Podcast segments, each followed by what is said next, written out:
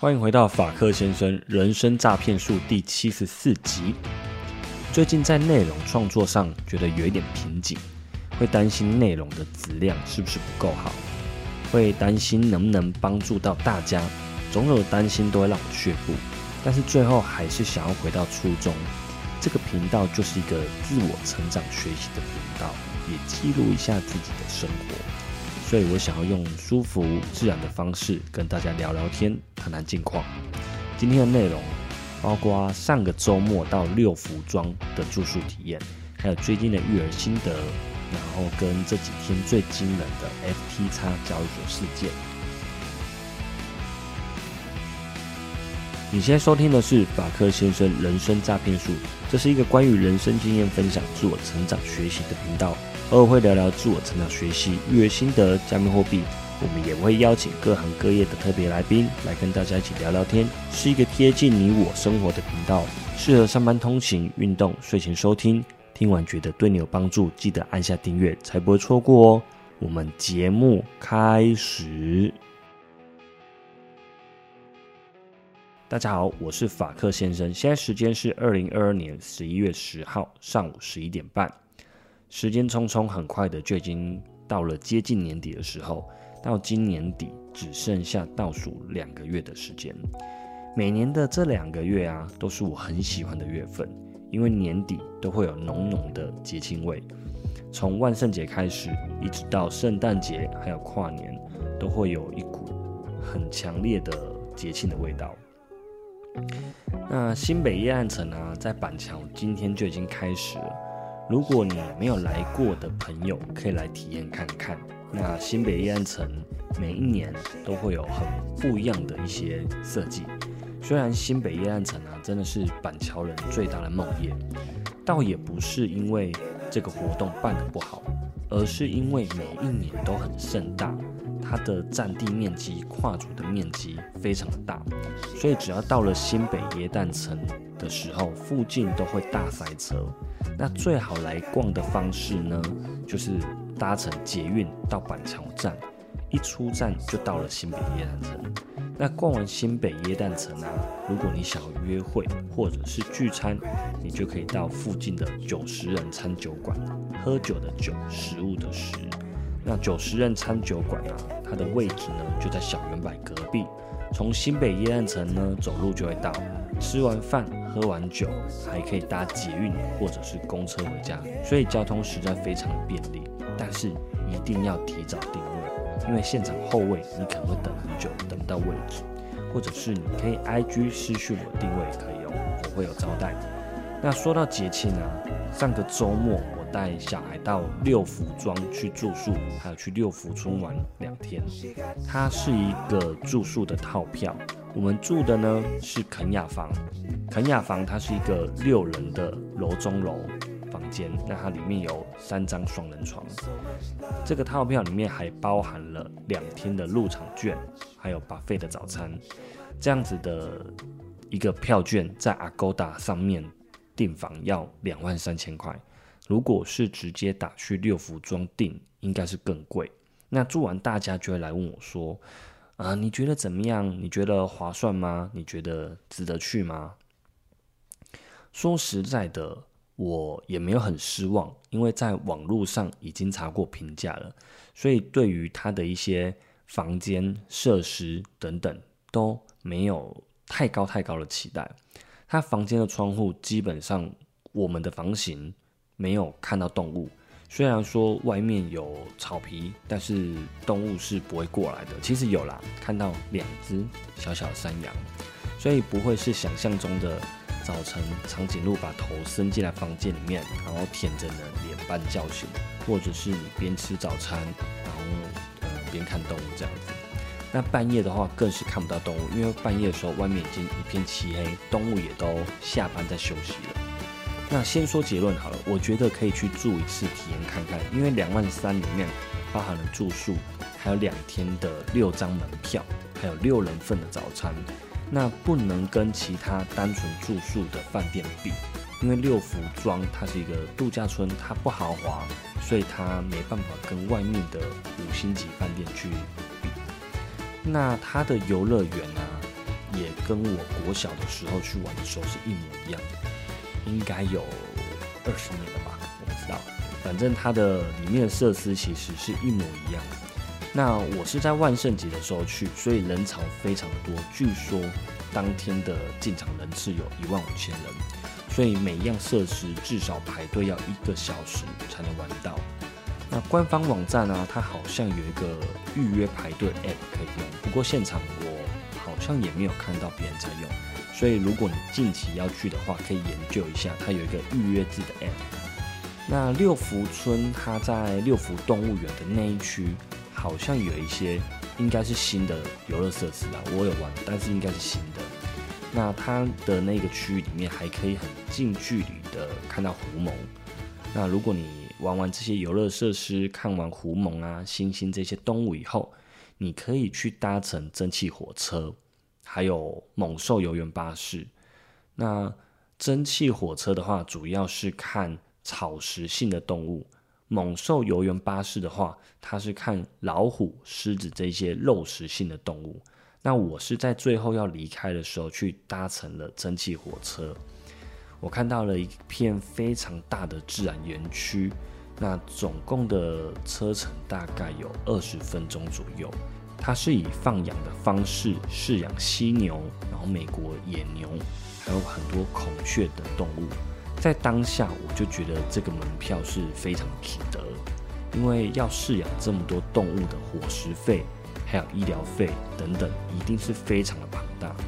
那作为商人，他获利是一定必须的，也是因为有获利，所以才能继续的营运下去，我们才能带孩子近距离的观赏这一些野生动物，而且他的随车导览人员非常资深。他用很浅显易懂的方式去介绍这些动物，所以整个体验听起来是非常的生动有趣。那猛兽区的话，它因为时间的关系，所以我们没有搭乘到。如果要去的朋友，记得要在四点半以前就搭乘，因为四点半以后动物就下班了，你就会看不到它的巴士就停驶了。总结下来啊，两天是没办法玩完全部的设施。包含动物园的两个列车，那我们都是早上九点进场，然后一直玩到闭园。那当然还有一个原因，可能是因为万圣节啦，它有一个墓碑镇的游行活动。那每天会有两次的舞者，他会装扮成各式各样的僵尸出来吓大家，然后并且搭配音乐还有舞蹈。如果是万圣节的话，你入园有打扮，你有变装成一些。呃，僵尸等等的话，它会有一个优惠价，好像是四九九还是多少钱？总之，我觉得两万三住宿加上两天的游乐园体验，我觉得蛮值得的。所以有机会大家也可以去体验看看。如果你的人数没有这么多，房型小一点的话，它价钱应该还会再更便宜一点。那晚餐的话呢，因为呃我们是参加万圣节的活动，所以营业到很晚。所以我们就没有在饭店吃晚餐，我们就直接在游乐园里面解决。如果你是平常没有万圣节的活动的话，你可以再另外加订晚餐。那这一阵子呢，我女儿呢依然不是很喜欢弟弟，那我还蛮可以理解的，因为在弟弟出生以后啊，他很多的资源都被瓜分掉了，爸爸妈妈的爱，然后还有爸爸妈妈的专注力。多少都会因为照顾弟弟而忽略了他。那弟弟有时候也会跟他抢玩具，或者是抓他、咬他。而且弟弟咬是往死里咬，他是会直接咬出齿痕啊，那可能会流血这样子。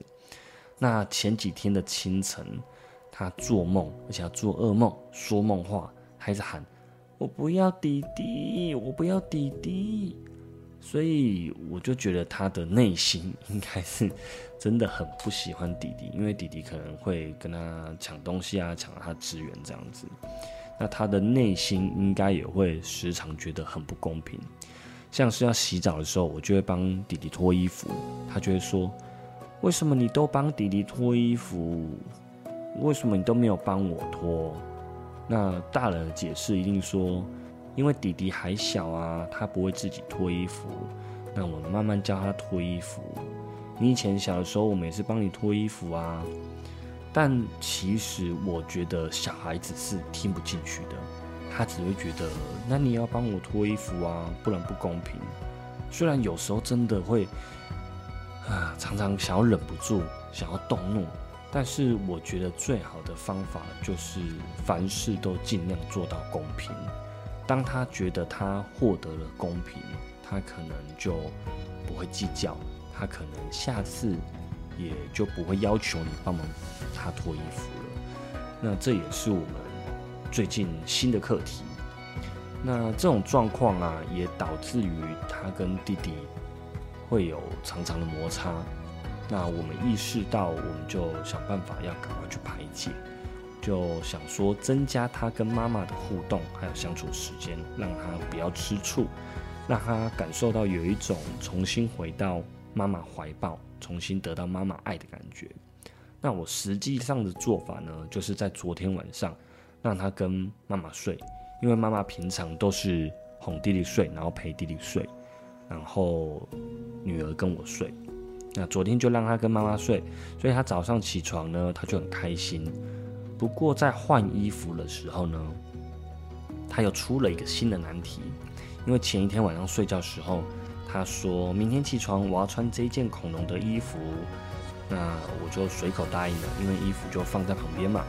那今天早上起床的时候太阳很大，天气很热，中午可能会到三十度，于是妈妈就拿出另外一件她也很喜欢的小马登登短袖给他，跟他说今天很热哦，所以你穿这一件短袖比较适合。